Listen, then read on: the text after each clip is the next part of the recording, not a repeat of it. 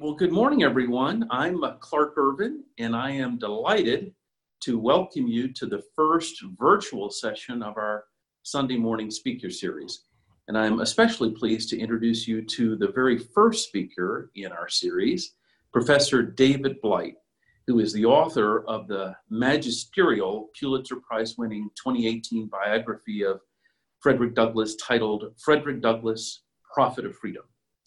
Dr. Blight is the Sterling Professor of History, African American Studies, and American Studies at Yale University. And he's also the director of the Gilder Lehrman Center for the Study of Slavery, Resistance, and Abolition at Yale. A member of the American Academy of Arts and Sciences, Professor Blight is the author of a number of other important books and articles, including Race and Reunion, The Civil War and American Memory, which won eight prestigious prizes, including the Bancroft Prize, the Abraham Lincoln Prize, and the Frederick Douglass Prize. And he's also the author of an annotated edition of Douglass's second autobiography, My Bondage and My Freedom. With that, please join me in welcoming Professor David Blight. Professor, thank you for being here.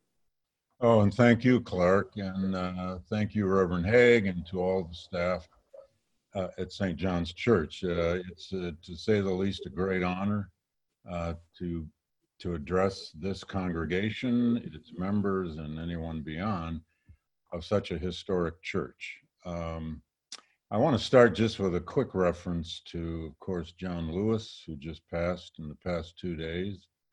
Um, everyone has their John Lewis story. I was privileged three times to join him on his famous uh, civil rights pilgrimage, twice in Alabama and once in Charleston. Uh, the one in Charleston was held the year after uh, the massacre in Charleston of June 2015.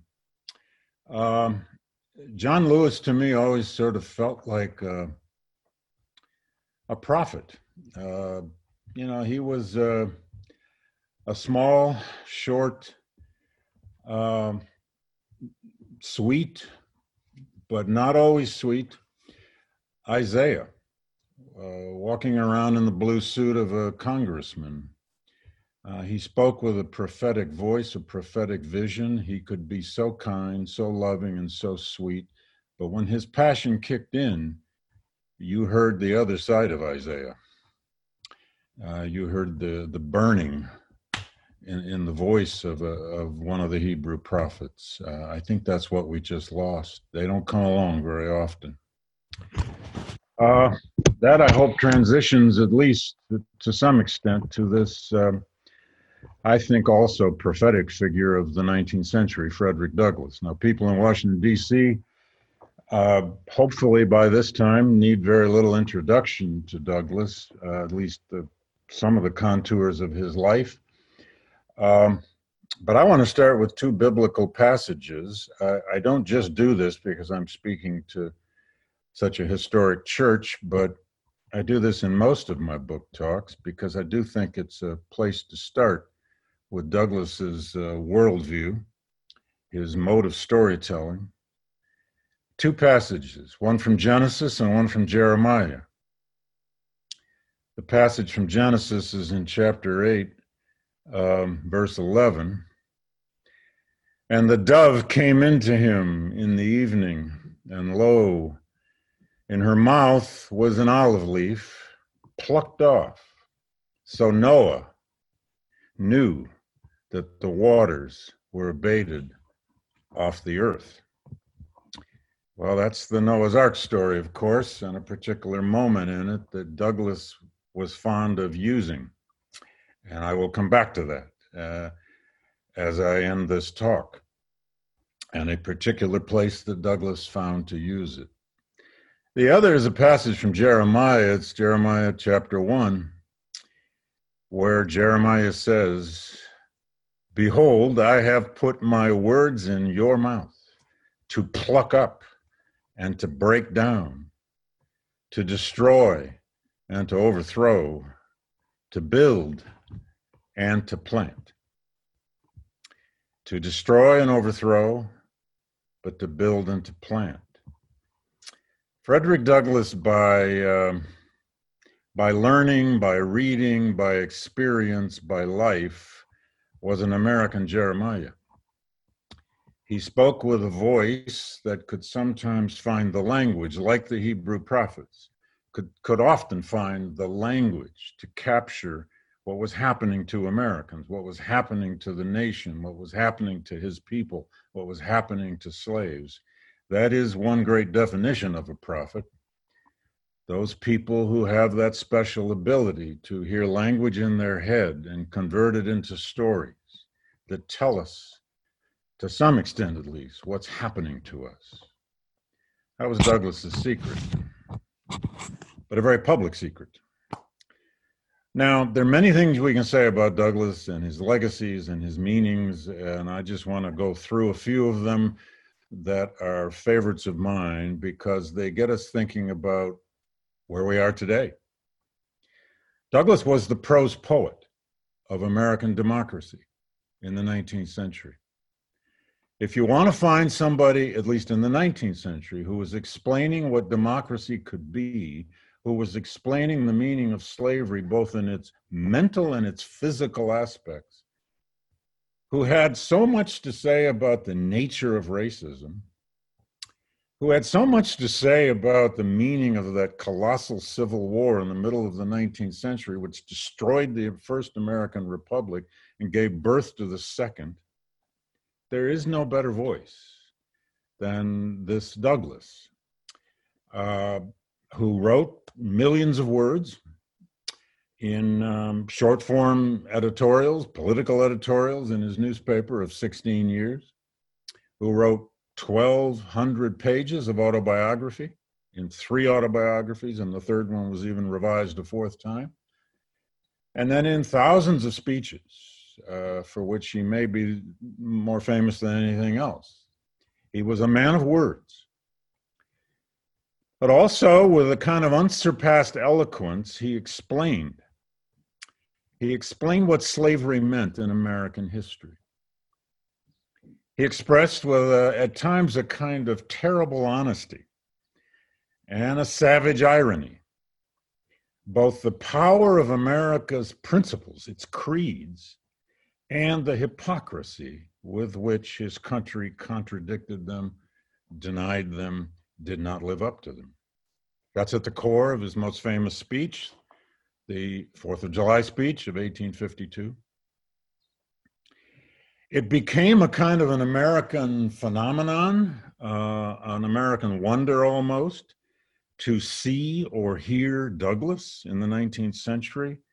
Um, people would talk about it that way. I have many instances of newspaper clippings or personal accounts of people who would reflect on the first time they saw Douglass or the one time they heard Douglass, what he sounded like, what he looked like.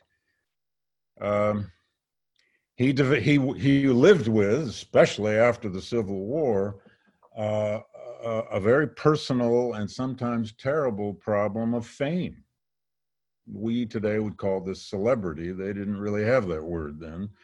But fame had its perils as well as its pleasures, and he lived with that. He was a uh, women's rights man, speaking of legacies, uh, in a time when there weren't very many women's rights men. He was the only black abolitionist at the Seneca Falls uh, Women's Suffrage Convention of 1848. He signed its document. Uh, he, he even supported women's economic rights in the state of New York in the 1850s.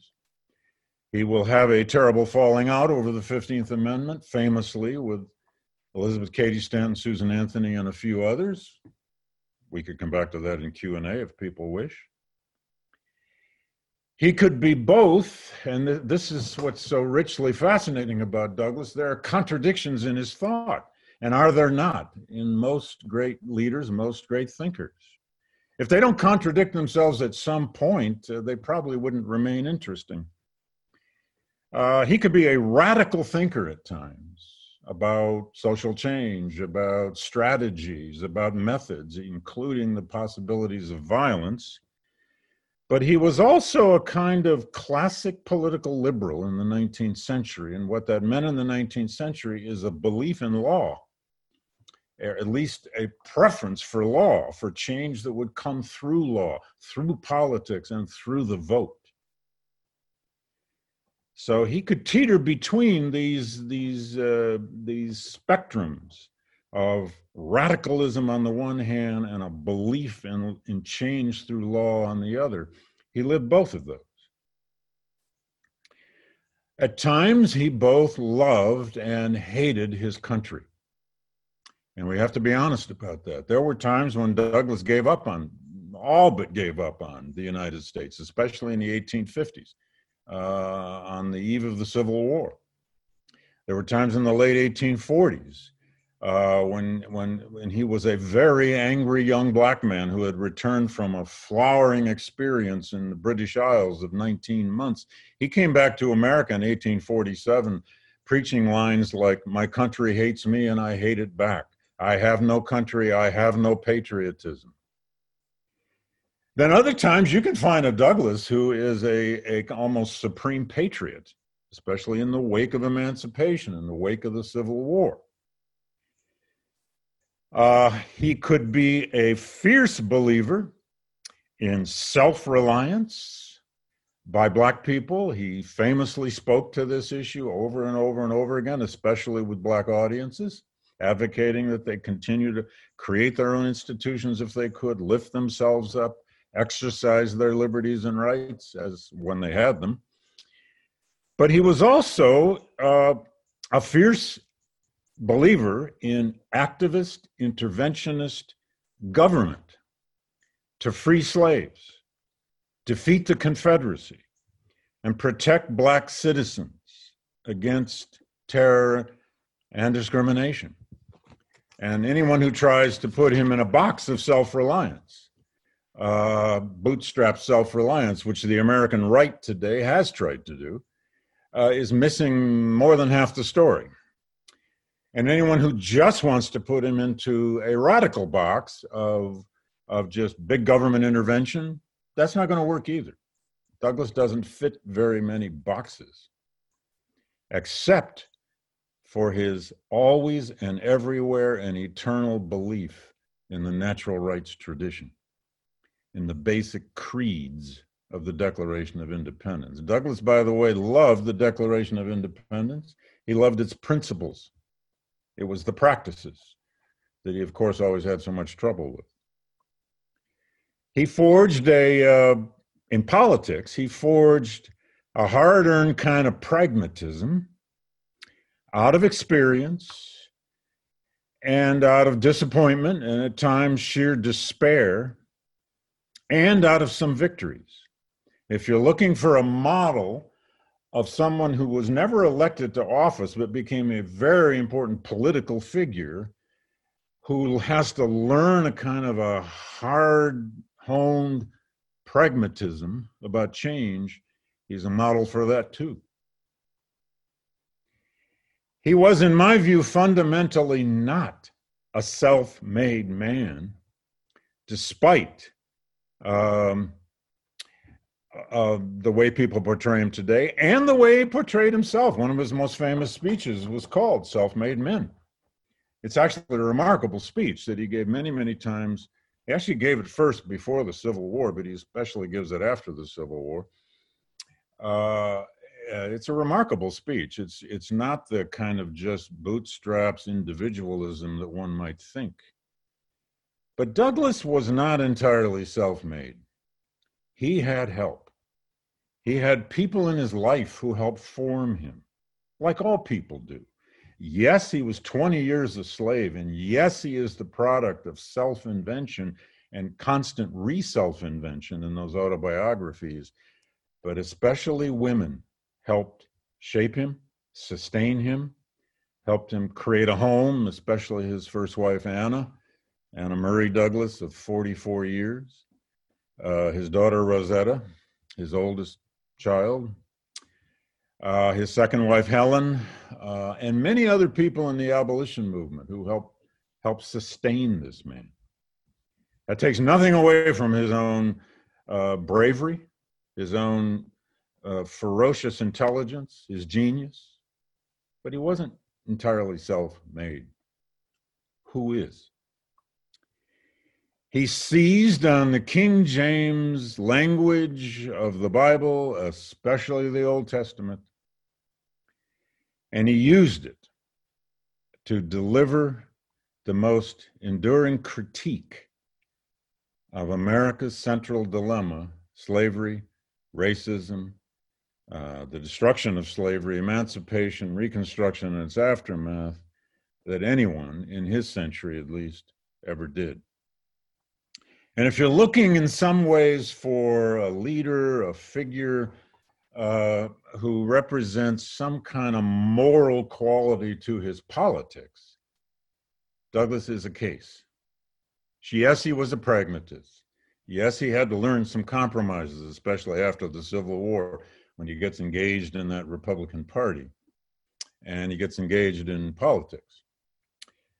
But uh, there's a morality at the heart of Douglass's political vision.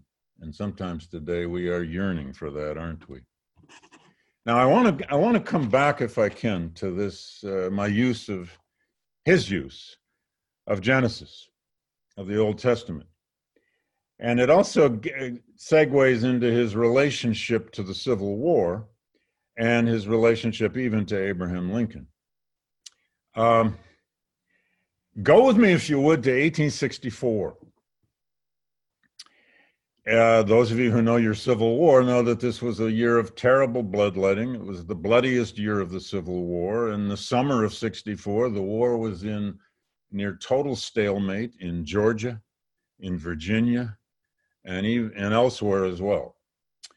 Uh, there was no clear outcome yet. There was still the possibility of a version of Confederate victory if the North would simply give up and stop and it's an election year. And by the middle of summer, uh, Abraham Lincoln and his party were, with very good reason, worried they would not be reelected.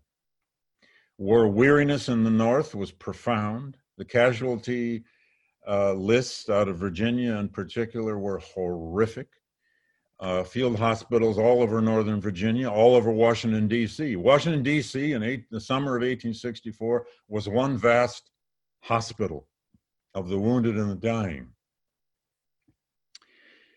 Abraham Lincoln called Douglass to the White House in August of 64 for his advice. They had met the previous year in August of 63. Uh, the first time Douglass went to the White House in 63, he went on his own. He had no invitation. He basically just knocked on the door and he got in and had a relatively short encounter with Lincoln at that time over uh, Douglass's protest against uh, the unequal treatment of black soldiers. But in 64, Lincoln invites Douglass because he needs Douglass's advice. He, he wanted Douglass's imprimatur as the most important black spokesman in the country and as an abolitionist. He also had a scheme going. Lincoln looked Douglass in the eye in his office at the White House and asked him to be the leader, organizer of a scheme to funnel as many uh, slaves out of the uh, upper South states into from the border states into the north behind union lines to some definition of legal freedom before election day because lincoln feared he would not be reelected. And that if george mcclellan and the democrats win this presidential election in the midst of civil war that bets were off. This war could end in chaos it could end in some variation of Confederate victory. It could end in recognition of the Confederacy. And it especially could end without slavery being damaged enough to be destroyed. Douglass looked Lincoln back in the eye and he said, uh, Sure. He had no clue how he was supposed to do this, although he was told in very simple terms that he was to organize this with the War Department and with the Army Douglass went back to, to Rochester, New York, where he lived. He, this was late August 64. He started sending telegrams and letters to his friends in the anti slavery movement, his friends who had been recruiters of black soldiers. And he started to line up people to help him organize this scheme, even though he really had no details to offer them as to how in the world they were supposed to do it. He was saved from having to implement this scheme, which didn't have much traction anyway, by the war, especially by the fall of Atlanta to General Sherman uh, in the first week of September 1864. By the fall of Mobile Bay on August 25th of 64, Admiral Farragut's taking of Mobile Bay, and then General uh, uh, Sheridan's moves down the Shenandoah Valley. The war on the ground turned, especially Atlanta, which had a huge impact on Northern morale. It now looked like there was a real possibility that this war is going to be prosecuted to victory, probably the end of slavery, and that there was some end in sight. Now, Douglass wanted to campaign for Lincoln at that point. They had started out in very different places at the beginning of the war, very different places, but they had come to basically speak from a similar script about the meaning of the war. But the Republicans would not allow Douglass to go on the campaign trail for Lincoln. The reason was the Republicans under, were under ferocious attack by the Democrats in what was, to that point in time, the most white supremacist, racist campaign ever conducted in American history. I always tell my students that the 64 presidential campaign was the most racist campaign ever until the next one, because 1868 was even worse the Democrats and Republicans were very different kinds of parties in the 19th century than they have reversed and become now, as many people know. Well, the Democrats were using classic wedge politics. They were painting the Republicans as the party of, of black emancipation. They were they were N-word lovers. They called Abraham Lincoln Abraham Africanus the first, implying that he was really black that if you voted for Republicans, there was going to be intermarriage and on and on. They they used every racist idea you could trot out in the 19th century, and some we haven't we haven't even thought about in the 21st century. So they weren't going to let this this greatest black spokesman out on the campaign circuit for Lincoln because it just reminded people, oh yeah, Republicans are the party of emancipation. Douglass was angry about it, but he sucked it up like he had many times before.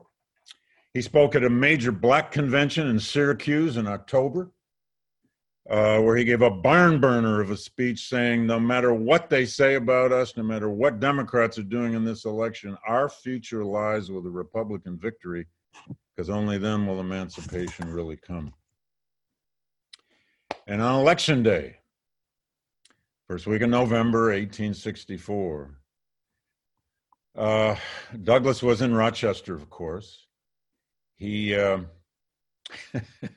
I have an account, it's in my biography, of a man who claimed he had been the poll taker, the poll worker who put Frederick Douglass's ballot in the box that day. People wrote these reminiscences later about Douglass the way people wrote the same kinds of stories about Lincoln.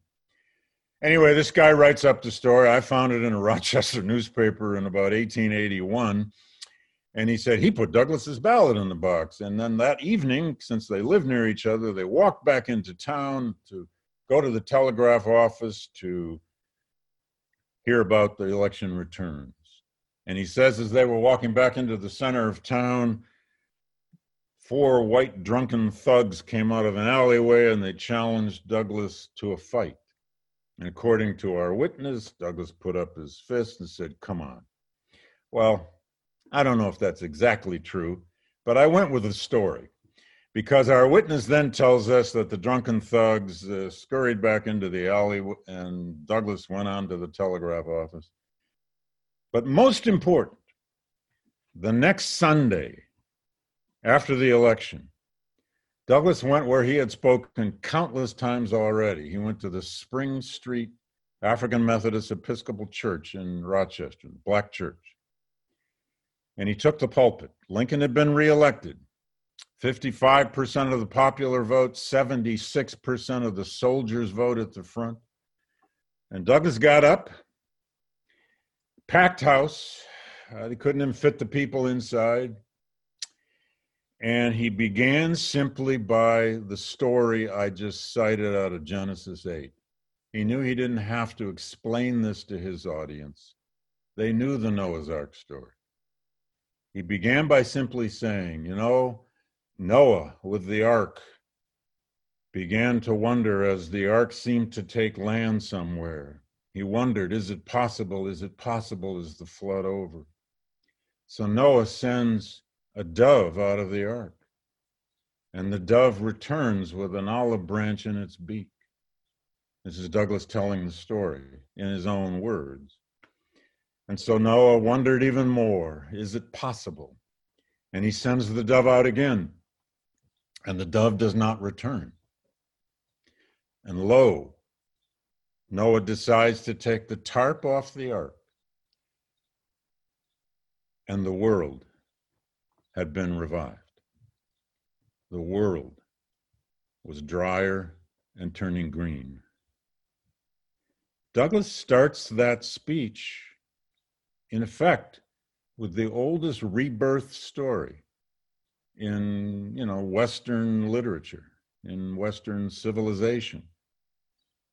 The flood was over. It was possible for the world to renew. When in doubt, Douglass drew his storytelling from the Hebrew prophets, but he didn't stop there that day. He announced in that speech that a week later, on the following Sunday, he was going back to Baltimore, which, of course, is where Douglass had escaped from slavery in 1838. He hadn't been back to Baltimore since he ran away from there at age 20. He said, I'm going back to Baltimore next week because Baltimore just, or that is, Maryland just held a referendum. The state of Maryland held a referendum at the, right at the beginning of November to decide whether to become a free state.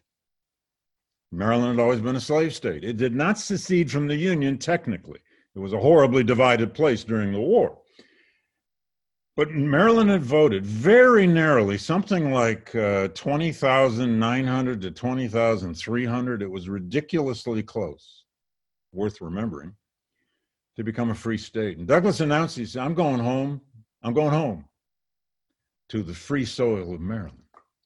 And he did the following week. And he had paparazzi in tow, which is why we know a good deal about this visit. He had press with him. And Douglass walked back in the first time he'd been back in Baltimore. He walked into Fells Point. He went up Dallas Street. He went to the Bethel AME Church, another black church, a church he had worshiped at as a slave teenager. And when he approached the front of the church, he was met by a woman her name was Eliza Mitchell.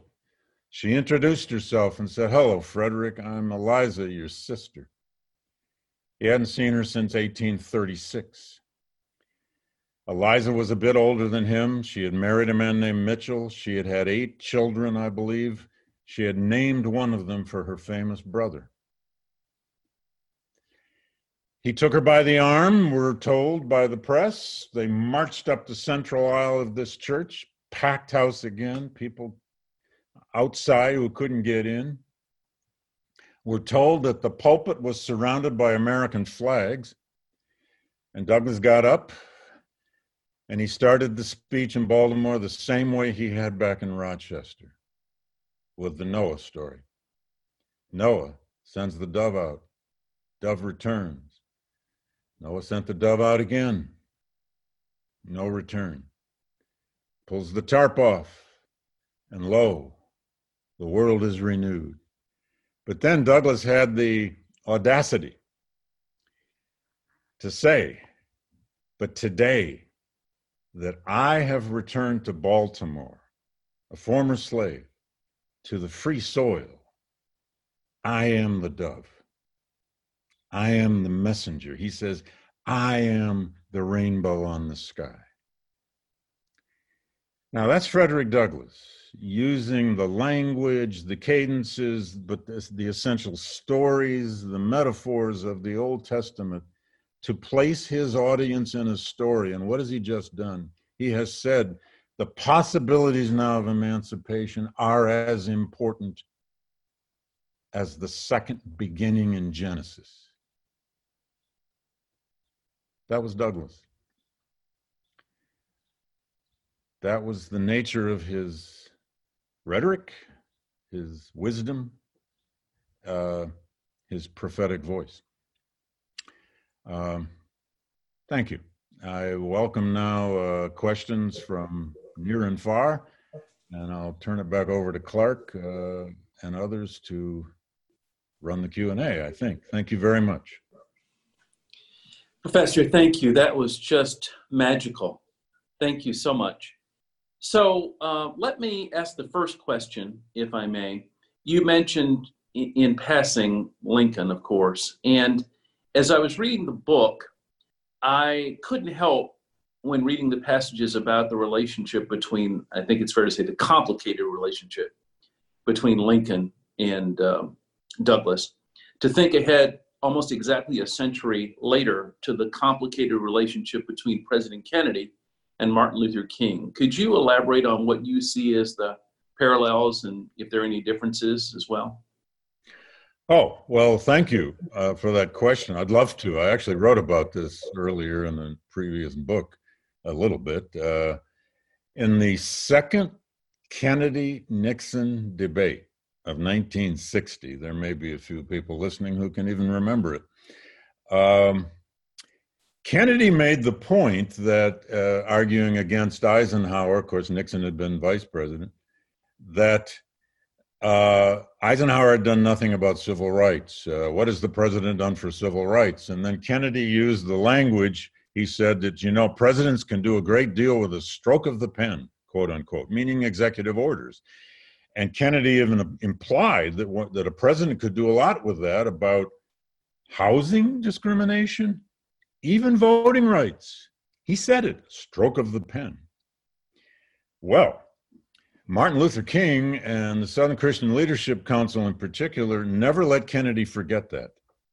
And when Kennedy was elected, almost immediately after he was elected, and especially after inaugurated in 61, they started to lobby the White House. They lobbied the White House relentlessly to get Kennedy not only to exec- to uh, issue executive orders. They had an ally. They had more than one ally. They particularly had an ally in the White House, a, a White House lawyer named Harris Wofford, whom some people may remember as a senator.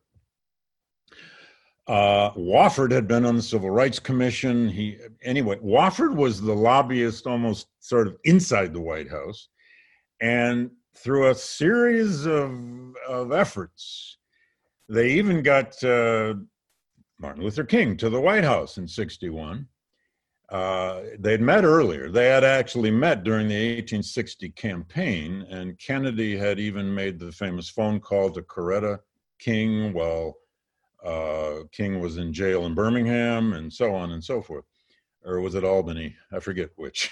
anyway, um, King meets Kennedy at the White House. Kennedy gives him a tour. They're in the Lincoln Room and on the wall, of course, is an original of the Emancipation Proclamation. And King says to Kennedy, at least according to King, that Mr. President, you should issue the Second Emancipation Proclamation. You should issue an executive order outlawing segregation in all aspects of American life, the Second Emancipation Proclamation. And, and we're told that Kennedy said to King, Well, uh, there's, there's an idea. He says, uh, Why don't you draft something? Huh. And did they ever? Uh, the SCLC lawyers, King's lawyers, got to work in 61. They worked, a assid- I'm leaving out a lot of incredible, wonderful detail here, but they worked assiduously in 61 and into 62 drafting a document. There's a huge document you can get on this at the Kennedy Library. It's actually online now. It's 60, 70 pages of precedents, all about executive orders uh, from the past, uh, you, the FDR's creation of the FEPC, Truman's desegregation of the military, on and on and on, saying, President Kennedy, you can do this. Executive order. Now, we all know that this, by and large, won't happen until after Kennedy is assassinated. It'll happen in the 64 Civil Rights Act under LBJ, and it'll happen in the Voting Rights Act of 65. It's probably better that it came out as congressional legislation. But that lobbying story of SCLC and King's movement working on Kennedy, who was reluctant at first because of the strength of the Southern Democrats and the Democratic Party. And, you know, Kennedy was very ambivalent about what to do about civil rights, but it, it took people inside the administration and then this pressure from outside such that right after the Cuban Missile Crisis in late autumn of 62, Kennedy did issue an executive order outlawing discrimination in housing. And that then set up a process moving toward March on Washington that would come the following August of 1863, where, as we now know, John Lewis uh, gave a, an important and famous speech.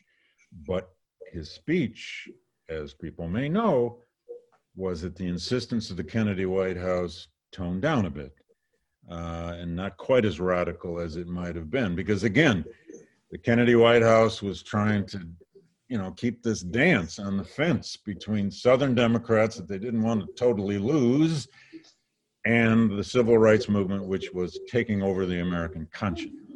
Uh, it's not unlike, I mean, it's very different in some ways because the media is all different, but that relationship between Lincoln and Douglass back during the Civil War does make a fascinating comparison. Actually, somebody should write about that comparison.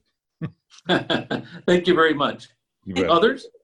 Others? Uh, I do have some more questions. Um, thank you all very, very much for submitting your uh, questions. Um, unfortunately, we will not be able to get to all of them, but some of the questions, um, let me read some of them. Um, would you elaborate more on your statement about Douglass having a model for change?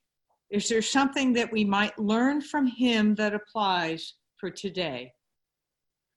Well, yes, many things. Uh, they're not always what everybody wants to hear, but that's all right. Uh, Douglass had a long view of history. Actually, if, if you're following uh, the reminiscences of John Lewis, so did John Lewis. John Lewis's appeals to never give up, never give up, never give up, keep believing in the creeds, keep believing in the creeds. That that comes right out of Douglass, whether John meant it or not. But uh, Douglass, first of all, believed that natural rights were given of God or of nature. Take your choice. They could not be destroyed. Whatever happens, they could not be destroyed by slavery. They could not be destroyed by the terrorist violence of the Ku Klux Klan. They could not be destroyed by lynchings, no matter how horrible those creeds would endure. Now, that's, that's a hard thing to tell people who've just lost their son in a lynching. That's impossible to tell people who just had somebody killed trying to vote in 1871. Um, but that's where Douglass's faith began. D- Douglass's belief and faith that that he could sustain in this thing called the American experiment came essentially, as I tried to imply, from two sources, two traditions. One was this secular tradition of the Enlightenment, the natural rights tradition, the belief in equality, um, the belief that these are God-given liberties. Uh, he once he once likened uh, natural rights to precious ore, that they don't belong to anybody; they belong to everybody. They're in the earth. They're ours. But he also drew upon the biblical tradition of what some people would call the social gospel of the New Testament, but also to Douglass, it was this long Old Testament view of history that people sometimes are sent into exile. Uh, sometimes they're all but half destroyed. Their temple has to be destroyed. Isn't that the story? Uh, isn't that what Jeremiah was always predicting? Isn't that what happened? And they go to they go into exile, and some of them stay in exile. Some of them never return, but some might. Douglass made great use of the Exodus story and all of its various derivations. He never gave up on the promises, the positive elements of the wisdom of Isaiah and the wisdom of Jeremiah, his two favorite prophets. Um, he never stopped using them as a way of attacking back against racism, attacking back against slavery. He never stopped using that line from Isaiah, you know, that there is no rest for the wicked, no rest for the evil. Whether that evil is an individual somewhere or a nation state.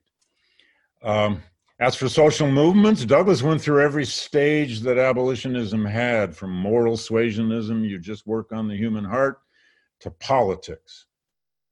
And after the Civil War, in the fight to try to preserve the remaking of the Constitution, uh, to try to preserve the greatest results of the Civil War, which were black freedom and equality, uh, he used every strategy possible. But the thing to remember about Douglass, in his century at least, is he never had elective office. He never tried for elective office. He might have tried in upstate New York at some point, but it, it, it is pretty clear he always saw his most important weapon as his voice, uh, his pen and his voice. And he had to do this with words. He had to do this with persuasion, and that is often very frustrating. You know, we can all write op eds, we can all, you know, give a lecture somewhere, or no, we can't all do that. Some of us are lucky enough to do that. We can try to write books, uh, we can deliver sermons, uh, we can teach.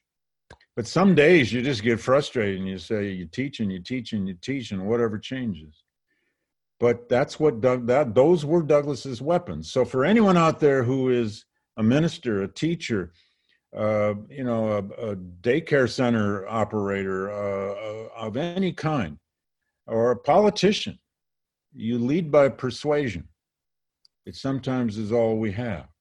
In fact, in the last sentence of Douglass's long form masterpiece, his second autobiography, My Bondage and My Freedom, published in 1855. When he had to end that book of 440 pages, he wrote a line, and I'm paraphrasing it, but it says, as uh, as long as heaven allows me to do this work, I will never forget my humble origins, and I will do my work with my voice, my pen, and my vote. He added vote to that idea of voice and pen. And frankly, that's about all any of us have now is a voice, a pen, and a vote. And we don't all have the pen. Um, you know, maybe some people have great wealth they can use, I guess, but all most of us have is a is a, a voice or a vote, and not enough of us use the vote. Amen on that. Um, one of the other questions, which you just briefly touched on, um, was that sort of talking about your wonderful op-ed in the New York Times um, that came out a couple of days ago. Uh. Um, and you were talking about monuments, and, and for us here in Washington, um, the Emancipation um, yeah. Monument in Lincoln Park is is something that we've been um, dealing with and talking about for a lot. Um, can you amplify on what you thought and what you're thinking now? Yeah, well, I wrote an op-ed about the Freedmen's Memorial too a couple weeks ago on the Washington Post, which got me into a little trouble on that. But trouble's a good thing. Um, I've, you know, everyone has their opinion on that monument in Lincoln Park because of its visual content. That kneeling slave is offensive to to most clear thinking people today, and and and I said it is. I said it actually is a racist visual image. On the other hand, that is such an important monument, in part because of the people who created it. It was created largely by African Americans. The money was raised by African Americans. The event to unveil it was organized by African Americans. The master of ceremonies was John Mercer Langston, an African American. An AME bishop gave the invocation at Doug, Frederick Douglass gave the speech dedicating it, which I think is the second greatest speech of his life. It's an absolute masterpiece. Uh, a young black poet read a poem, etc., etc. Uh, Archer Alexander, the model for that uh, kneeling slave, uh, was not only a real person but a very interesting person from St. Louis. You know, this this monument has a history worth knowing. And Douglass himself, we now know from the intrepid research of uh, friends of mine, uh, Scott Sandage and John White, just recently. In fact, I wrote that op ed without knowing about these documents. They found some, from some intrepid online newspaper research that five days after that unveiling in the, in the National Republican newspaper in DC, Douglass spoke out and said he wasn't thrilled by that kneeling slave either, but he preferred the addition of some other kind of emancipation memorial that might one day go with it. You know, so there'd be this monument to Lincoln that it is very 19th century, granted, a standing, almost godlike Lincoln. No one would do that today, at least artists wouldn't. But he said, let's build a more fulsome, robust, positive emancipation monument next to it. That's, I think, what should ultimately be done. Now, the piece I had in the Times yesterday is just suggesting, and it's been misread by some people, but that's okay. That's why there are opinion pieces, because there are lots of opinions that react. I was just suggesting that I thought the Biden campaign, in its many aspects, uh, since it is creating task forces, excuse me, on many, many things these days about the economy and healthcare and so on, that it ought to create a task force, a serious task force that takes a little time and studies this issue of monuments and memorialization because the Confederate memorial landscape, it appears, is by and large coming down and going to come down uh, in ways most of us in this business or this field never thought we would see, but we are seeing it. So let's take a look at this. Let's let's not so that the federal government can tell people what to do. Not at all. This is going to be vernacular. It's going to be local. Let a thousand flowers bloom. Uh, this city and that town or that school or that university is going to decide to memorialize this instead of that.